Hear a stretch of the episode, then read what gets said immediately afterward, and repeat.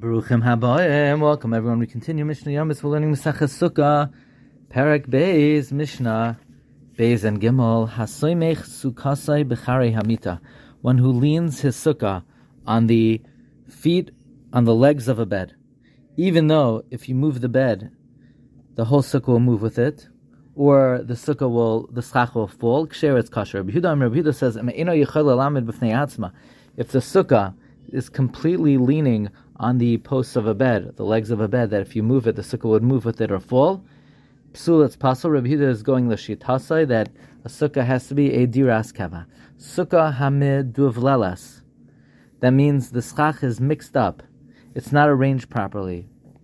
And because of that, there's more sun than shade. If it would be arranged properly, there would be more shade than sun. Or a sukkah that has more shade than sun, even though the schach is very light and negligible. Ksher, it's still kosher. Hamu'uba kimin bias. If the schach is thick like the roof of a house, even though the stars cannot be seen, kishera, the sukkah is kosher. Ha'isa sukasai bereish ha'agala. Mishnah Gimel. One who makes a sukkah on the top of a wagon, or bereish hasfin, or the top of a boat. Kshera is kosher. And you're allowed to go up on it on yomtiv.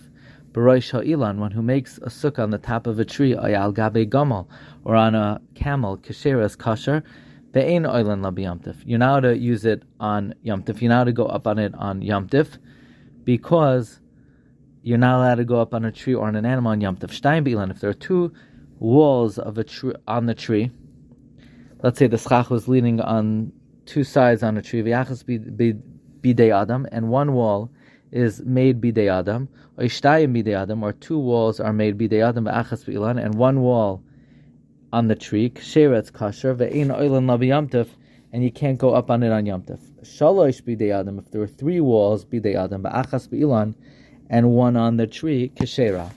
It's kasher ve'oilan labi yamtif. And you are allowed to use it on yamtif. You see, from here we learn that if any of the walls that are needed are leaning on the tree, and that's a wall that without that wall the sukkah would not be kosher, then you're now to use that sukkah on on sukkahs because on yamtif, because typically people would use the elon to put the schach to uh, store stuff, and you're now to use a tree on yamtif. So if you need that wall, then the sukkah is not good.